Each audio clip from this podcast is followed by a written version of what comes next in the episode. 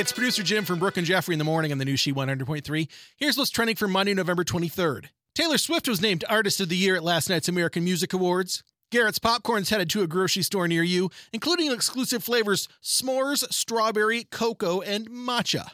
And today's She Throwback takes us to November 23rd, 1992, and the birth of Destiny Hope. 28 years later, the world knows her as Billy Ray's little girl, Miley Cyrus. And the rest is music history. Have a great Monday, and thanks again for listening to the new She 100.3, the best variety of the 80s, 90s, 2K, and today.